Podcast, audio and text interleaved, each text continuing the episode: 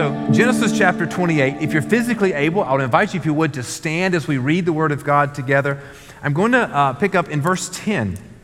And if you have just now joined us, maybe you haven't been with us for the last couple of weeks, um, everything's gone bad in Jacob's life. Uh, and he's had to leave his home because of the murderous threat of his brother. So he's on his own. He's trying to get to his uncle's house, which is about a 500 mile journey. He's gone about 50 miles of it. So, uh, and picking up in verse 10, this is what the word says. Jacob left Beersheba and went toward Haran.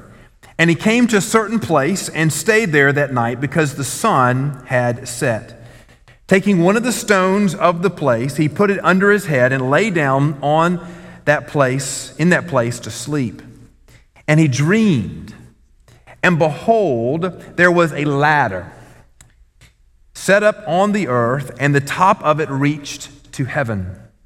And behold, the angels of God were ascending and descending on it. And behold, the Lord stood above it and said, I am the Lord, the God of Abraham, your father, and the God of Isaac. The land on which you lie, I will give to you and to your offspring. Your offspring shall be like the dust of the earth, and you shall spread abroad to the west and to the east, and to the north, and to the south, and in you and your offspring shall all the families of the earth be blessed. Behold, I am with you and will keep you wherever you go, and will bring you back to this land, for I will not leave you until I have done what I have promised you. Then Jacob awoke from his sleep and said, Surely the Lord is in this place, and I did not know it. And he was afraid and said, How awesome is this place! This is none other than the house of God, and this is the gate of heaven. So early in the morning, Jacob took the stone that he had put under his head and set it up for a pillar and poured oil on the top of it. He called the name of the place Bethel, but, but the name of the city was Luz at at the first. Then Jacob made a vow, saying, If God will be with me and will keep me in this way that I go, and will give me uh, bread to eat and clothing to wear, so that I come again to my father's house in peace, then the Lord shall be my God. And this stone which I have set up for a pillar shall be God's house. And of all that you give me, I will give a full tenth to you. I want to make the case this morning that there is grace in brokenness. I want to say that again. I believe there is grace in brokenness. Now, no one, and I mean absolutely no one, desires to be broken. No one wants to suffer the consequences of sin. Um, and and, and if, if we had our desires, I mean, if we just had what we wanted, we would skip through life without consequences and everything would be great always be enough money in your bank account. The kids would always be behaving. Your, your, your marriage would be perfect. Your job, you'd always be getting uh, advances. And just life would be easy and simple, no consequences. Everything would work out great for you. However, I believe that if you received that, that's the way your life turned out. That would, in fact, be the worst judgment of all. A testimony of a parent's love is not the number of the gifts that they give their children. A testimony of a parent's love is their willingness and engagement of their discipline. The Bible says that only illegitimate children are not disciplined by their father. So, a testimony of love of a loving father is a father who is willing and engaged to discipline his children. In this passage, Jacob is broken. He had succeeded in his schemes against his father and his brother of getting the, the blessing that he wanted from his father. So, in that sense, he had gotten what he wanted. But as he got everything he wanted, he had lost everything that he had hoped for. So, what he thought was he was going to add his father's blessing onto all of the things that were already his, his home and, and the wealth that he had grown up in. And yet, we find him now not as a favored son receiving his father's wealth and blessing, But we find him fleeing his household. We don't see him becoming the leader of his family. We see him alone sleeping on a pillow uh, made out of a rock. If you don't get anything else out of this passage, you don't have to be a Bible scholar to realize that's not a comfortable place to be. He's alone and destitute. He has no home. He has no family. He's uncertain about his future, and he is, uh, uh, he is likely fearful in this moment that everything he wanted, everything he hoped for, is lost.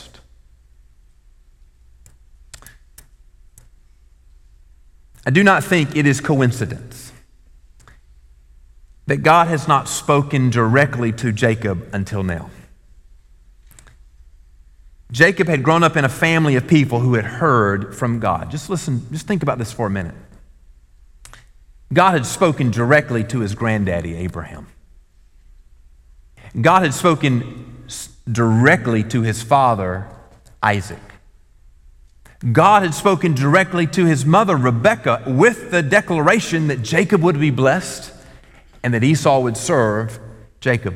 But Scripture gives us no testimony up until this moment that Jacob had ever heard directly from God. He'd grown up in a household where everybody around him had talked about their, their experiences. Now, don't you know if you had heard directly from God, you'd tell that story a lot? Yes? Well, you know that one time God spoke to me. That's be how I'd start every story that I'd tell. And I'm imagining in Jacob's family, because so many had heard from the Lord, that must have been a common theme. God spoke to your grandfather Abraham. God spoke to your father Isaac. God spoke to your mother Rebekah. But God had not yet spoken to Isaac, to Jacob. Even though God had declared that Jacob would be the son to receive and to carry the promise and blessing that he had made to Abraham, God had never spoken directly to Jacob about this blessing. Jacob, at this point in his life, has received two blessings from his father. The first was by trickery. He tricked his father. He lied to his father to get the blessing that he wanted, that God had already promised him, but he got it by trickery. The, the, and, and that blessing was focused on worldly things, so success and prosperity in this world. The second blessing that he got from his father was when he was preparing to leave. And this was after Isaac had surrendered to the will of God. And that blessing was much more focused and much more connected to the original blessing that God had given to Abraham. But Jacob had not yet heard directly from the Lord. Is this where you are today? I suspect some of you are. Are you struggling under the weight and brokenness of your sin?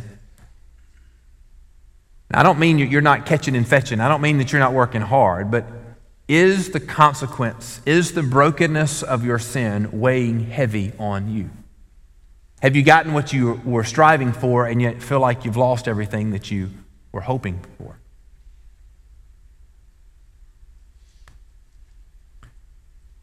Are you struggling under the weight and brokenness of your sin?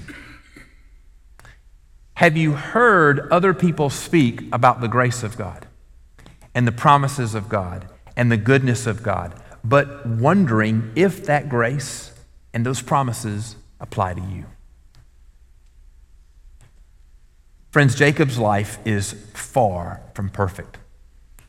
As I preach this passage today, those of you who are, are, are, keen listeners, you'll, you'll notice that out of this passage, I'm going to speak almost very, I'm going to speak very little about the second half, where where Jacob responds with a, with a covenant and worship, in part because it's not a very good example of how to respond to the Lord. He's trying to bargain with God after God gave him this great blessing. We're going to spend most of our time this morning looking at what God says to Jacob. Jacob's life is far from perfect, but in this moment, he would hear from the Lord and be encouraged by God's promises to him, God's precious promises to him. And so this morning, I hope you're encouraged by this passage, and I, I want to encourage you in these ways. Number one, I want you to hear what Jacob heard, and that is you are not alone. I don't care who you are, I don't care what you, what, what you are, or where you are, what you have done, you are not alone today. God is present and God is working. Secondly, God's provisions and promises are sure. So when God makes a promise, it's not if he'll keep it. The promises of God are only, the only question there is when will he fulfill it? But all the promises and provisions of God are sure. And then lastly, I want you to hear a good word, especially if things in your life are spinning out of control. And that is that no matter what, and no matter where you are, no matter what's happened to you or happening to you, God is always in control. He is in control of your life, He's in control of this world. He is sovereign and in control. But let's begin with you are not alone. So here's the scene. You heard it in the passage. Jacob leaves his family because his brother is threatening to murder him. And it's not an idle threat, it's a real threat. And his mom uh, schemes again to get him to leave, and he's actually on his way to his uncle's house. And you would think that would be a positive thing, but it'll turn out not to be all that positive because his uncle is as big a schemer as Jacob is. And Jacob will, will, will go there and have to work as a laborer in his uncle's house. But, but, but all that's in the future. Imagine Jacob is a, is a, is a young man in, in his 20s, likely, who had lived a rather sheltered life and a life of privilege and wealth for his day. And now all of a sudden, he's been pushed out of his comfortable home, pushed out of a, a, home where he had servants and deferential treatment. He was the, the son of the, of, the, of, the, of the head of the, of the family and, and, the, and the one who was going to receive the blessing for that matter. And so um, he had certainly grown up in a home where he had received deferential treatment. And now he is traveling to a future that he doesn't know. He's leaving a home that he may not ever return to. And he's lonesome. He's probably poor. Um, and he's afraid. We don't know. Some of these details we're having to pick up from the passage, just to infer from the package, passage. But the reason why he doesn't go into the town, he sleeps out in the in the, the, wilderness, if you will, or out in the open, is he may be afraid of the people in the town.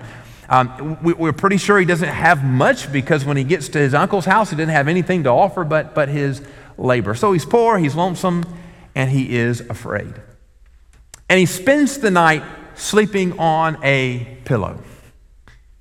I don't know about what, what, flows across your TV screen, but across my TV screen, I get a lot of commercials for pillows. And every pillow is promising that if you'll buy that pillow, you'll have the best night's sleep ever. And here's the crazy thing we buy those things, don't we? Because that promise of the best night's sleep ever is a pretty alluring promise to us. Now, I don't know how good a rock can be, but I'm pretty sure it wasn't a very good sleep that night. But two things we know happened. Number one, he slept. And number two, as he slept, God gave him a vision. So God spoke to him in his dream. And it's a bit of a strange vision that he has. The Bible says that there was a ladder. Now, there's an interesting word there. It's only used this one time in Scripture, and it probably means a staircase or a stairwell. But the King James uh, interpreted this as ladder, and that's such an influential translation. Most of your translations probably use that as a ladder too. But that's neither here nor there. That the imagery is that there was a connection resting on the earth, reaching all the way to heaven, and angels or the messengers of God were ascending and descending the, the ladder or the stairwell, the stair, staircase, and God was above it all. And this is the point. I mean, this is a major but simple point, and that is that God was present right there in the middle of nowhere with Jacob. Heaven was near and God was near. Jacob had traveled about 50 miles on a 500 mile journey. He was alone, he was scared, he was uncertain about his future. And God gives him this vision of a ladder. And, and, and the reason why God gives him this vision is he wanted him to understand that even though he felt lonesome, even though he felt isolated, even though he felt separated from all that he had ever known, God was present even in the wilderness. The image of a ladder or a stairway demonstrates a close connection. So it's a connection, it connected heaven and earth. It demonstrated that heaven was near and that God was near, that the messengers of God were actively working, ascending and descending, and all around. We, we intuitively understand that there is something powerful and comforting about presence.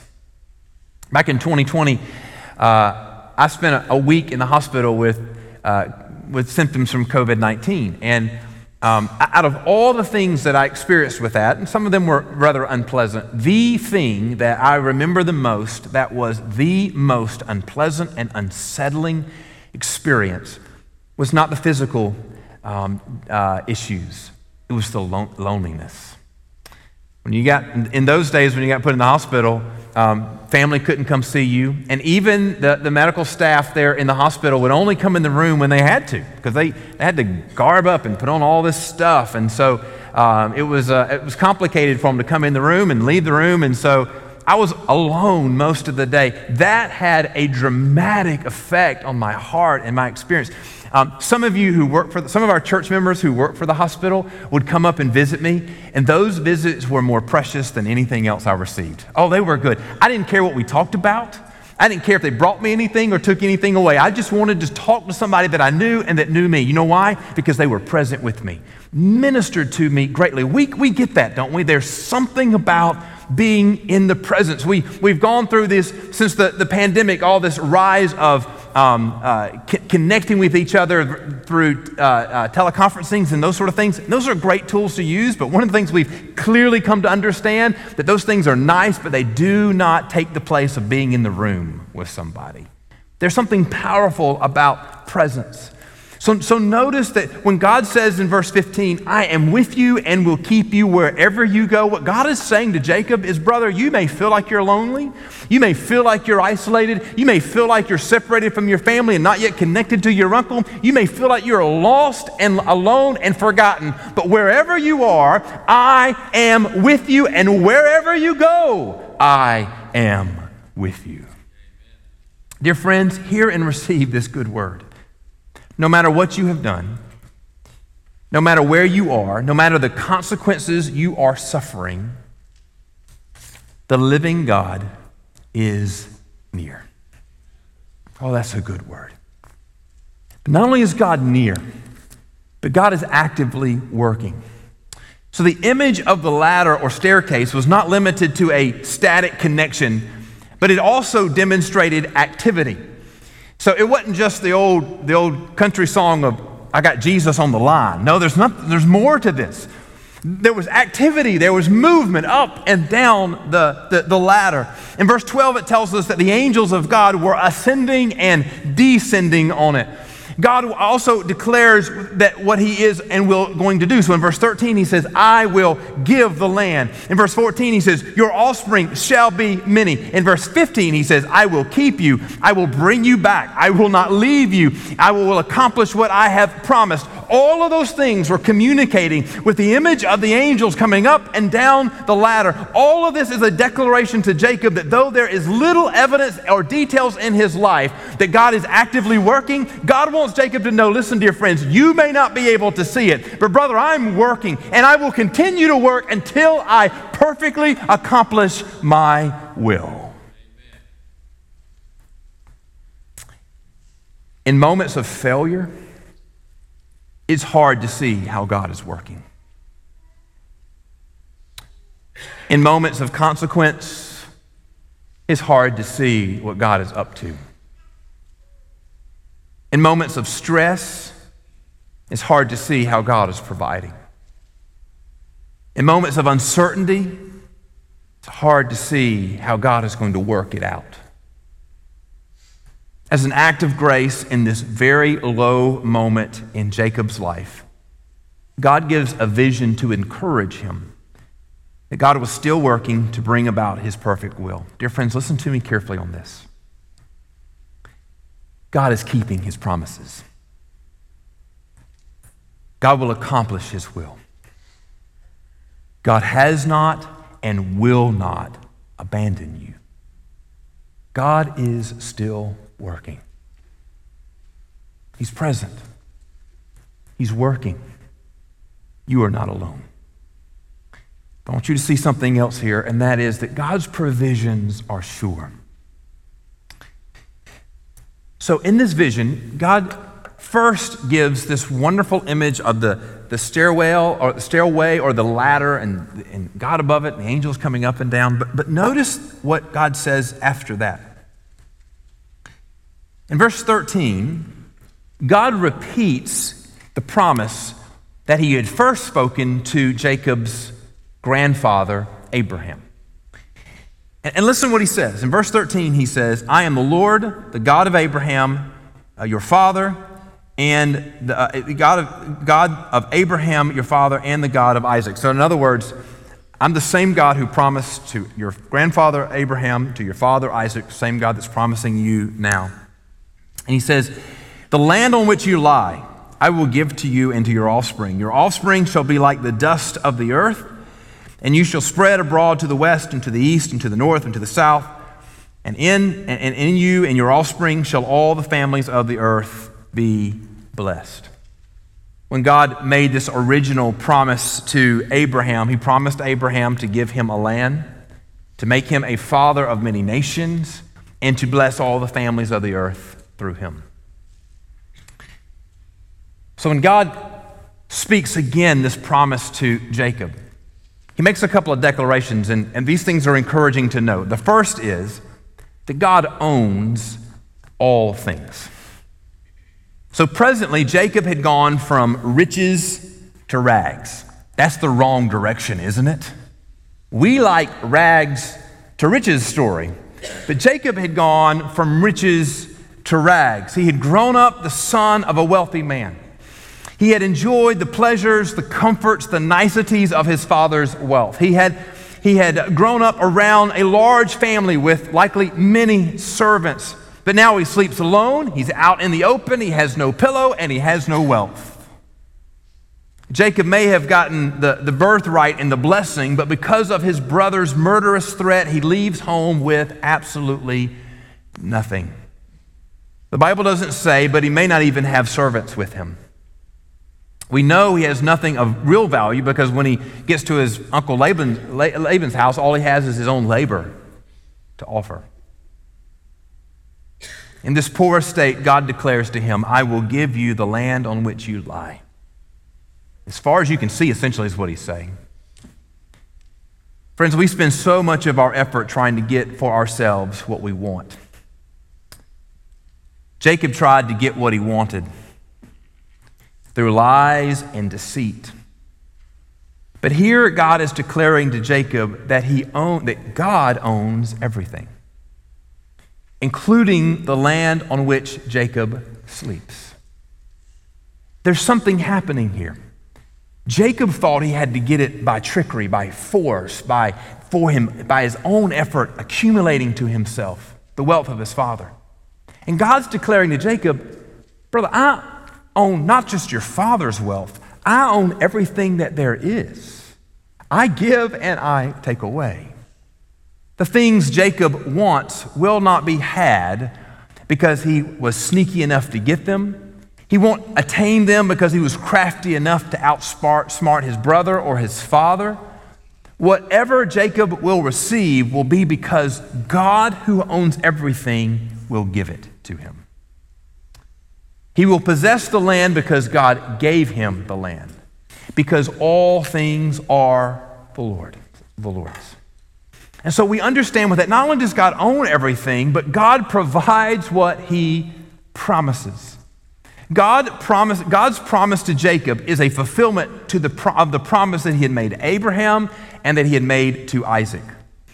And you may remember that when Abraham and his wife were very old and well past childbearing age and had no children of their own, God promised to make Abraham the father of many nations. So God made an amazing promise in a ridiculous situation. Abraham was old, his wife was old, and God said, Abraham, I'm going to make you a father of nations upon nations upon nations. Now, before you can be a father of nations, you first have to be a father of one. And that had yet come to, true, come to be true for Abraham, and it, by all the worldly uh, uh, uh, assumptions, it was not going to become true. This seemed impossible then. But God gave them a son, Isaac, who was Jacob's father. And as God affirms his promise to Jacob, he is also fulfilling the promise that he had made to Abraham. And here's the point I want you to hear God will provide for what he promises, no matter how impossible it may seem. It may seem that weak, feckless, scheming Jacob was unlikely to make the journey to Laban's house or become much of a man.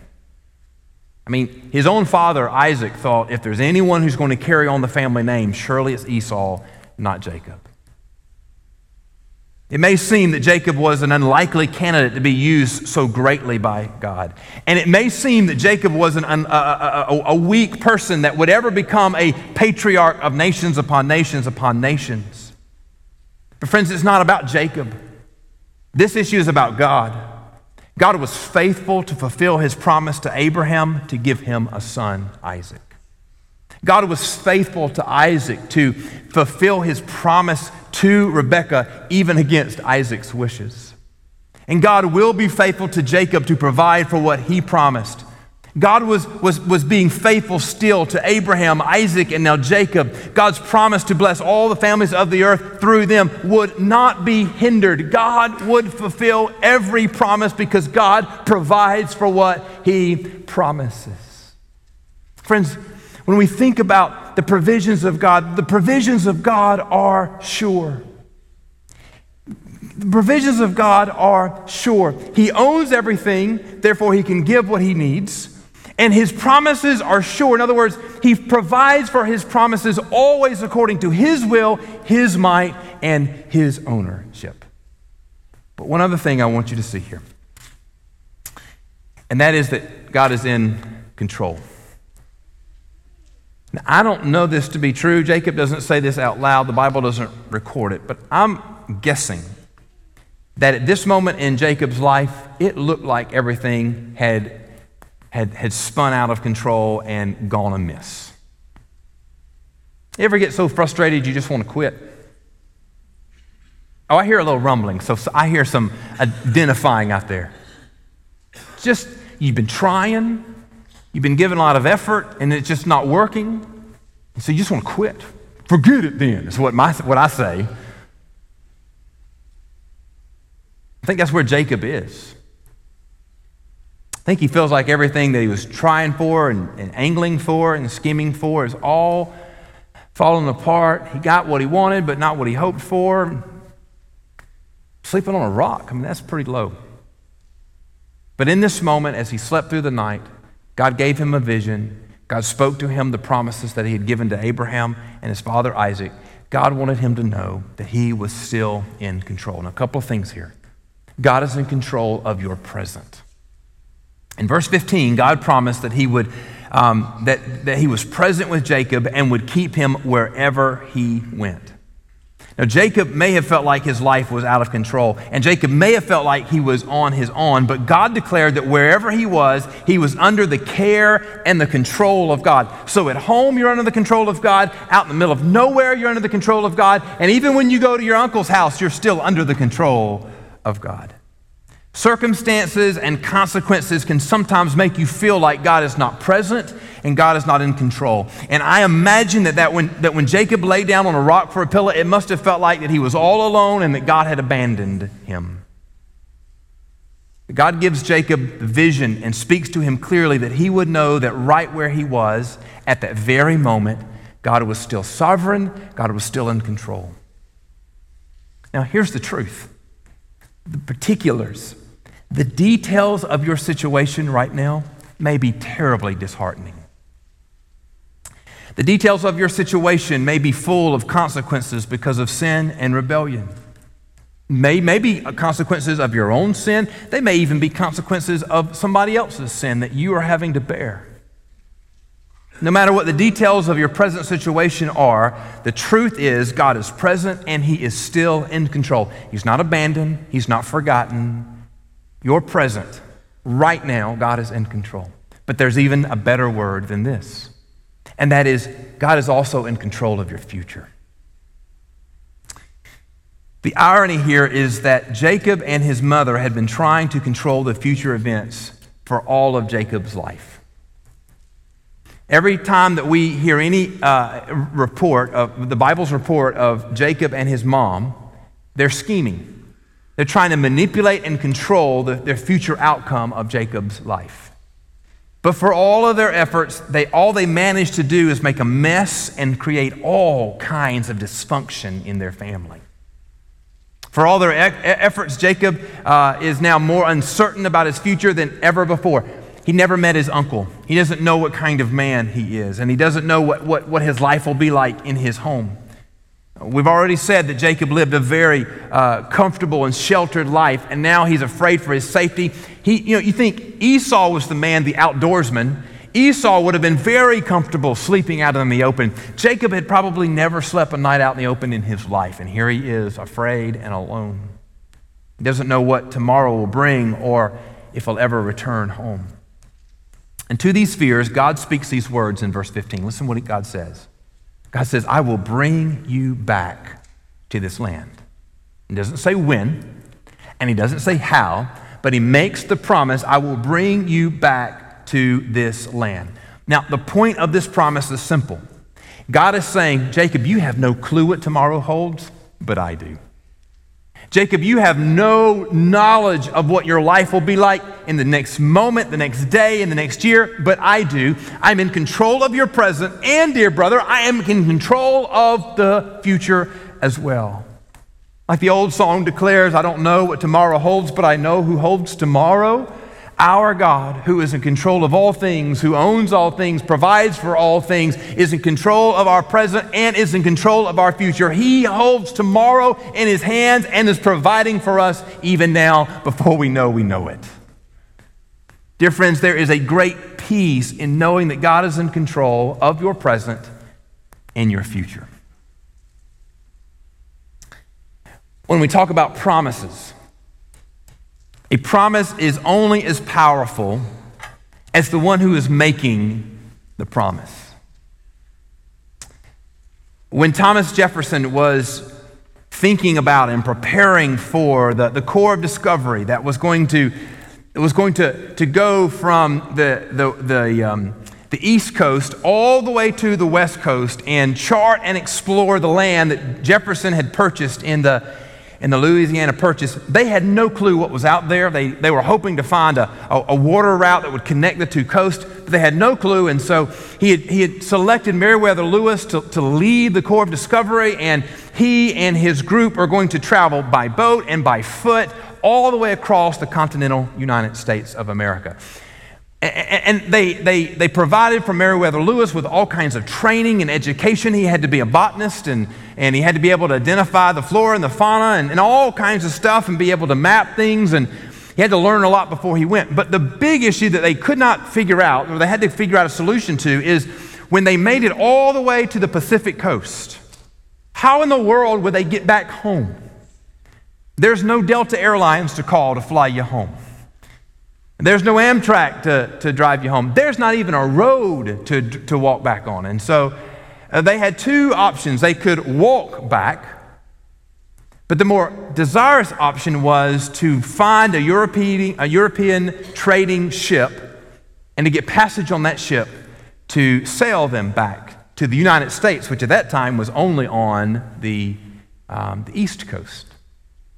But their problem was by the time they made it, all the way to the Pacific Ocean, their supplies would be exhausted, their clothes would be worn out, and they would have no money. They could not carry enough of, uh, of provisions to be able to afford to pay for the trip back. So, how do you provide for your, your men that far away um, and that long of a distance? Well, the, the provision that President Thomas Jefferson came up with was he wrote a letter to, uh, on behalf of Meriwether Lewis that he carried that essentially said the United States of America will pay for anything this man charges. Now, that's a pretty sweet credit card, isn't it? In fact, I want to read to you what Jefferson wrote. He, this is the letter. Uh, he, uh, he, wrote, To help ensure that those to whom Lewis might uh, present the letter uh, would give aid, the president wrote these words I also ask the, the consuls, agents, merchants, and citizens of any nation to furnish you with those supplies which your necessities may call for, and to give more entire satisfaction and confidence to those who may be disposed to aid you. I, Thomas Jefferson, President of the United States of America, have written this letter of general credit for you with my own hand and signed it with my name. Remarking on this amazing and unlimited line of credit. Stephen Ambrose, in his, in his book about the, um, the core discoveries, wrote this, this sentence, one paragraph, one sentence paragraph. He simply wrote, in its final version, dated July the 4th, 1803, this must be the most unlimited letter of credit ever issued by any American president. It's a pretty powerful piece of paper. Meriwether Lewis began a two and a half year, 8,000 year, uh, 8,000 mile journey with no map, no concrete plan for how to return home. He left the comforts and niceties and safety of home, knowing that when he and his men uh, reached the Pacific Ocean, they would be out of supplies, their clothes would be worn out, and they would have no money. And the only thing that would provide for him in that moment would be a letter signed by Thomas Jefferson promising to pay for anything that he needed. And he left, confident, confident that that letter would provide for him. A promise is only as powerful as the one who is making it. Now, if you can get a letter from the United States president that says that the United States government will pay for anything you want, that's a pretty sweet letter indeed. If I write you such a letter, you have absolutely nothing. You can show that letter to anybody you want to, and they'll say, Who is Ben Smith? And why do I care if he, you know, can he really pay for it? Dear friends, as great and as unlimited of a promise that Meriwether Lewis had from the president, the promises of God are greater still.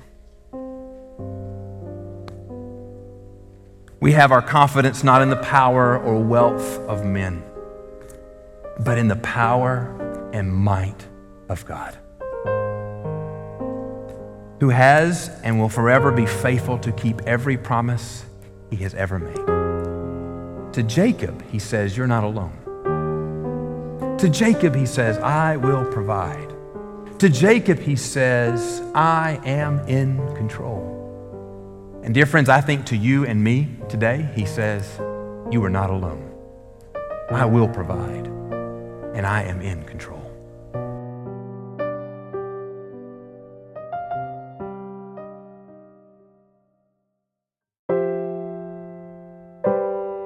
For more sermons, blog posts, and other related content, go to bensmithsenior.org. That's bensmithsr.org. I would love for you to join us this coming Sunday at 201 Ava Street here in Waycross. Our morning services begin at 10:30 a.m. For more information about Central Baptist, go to cbcwaycross.org. Again, thank you for listening, and until the Lord returns, let us live each moment all for the King and all for the kingdom.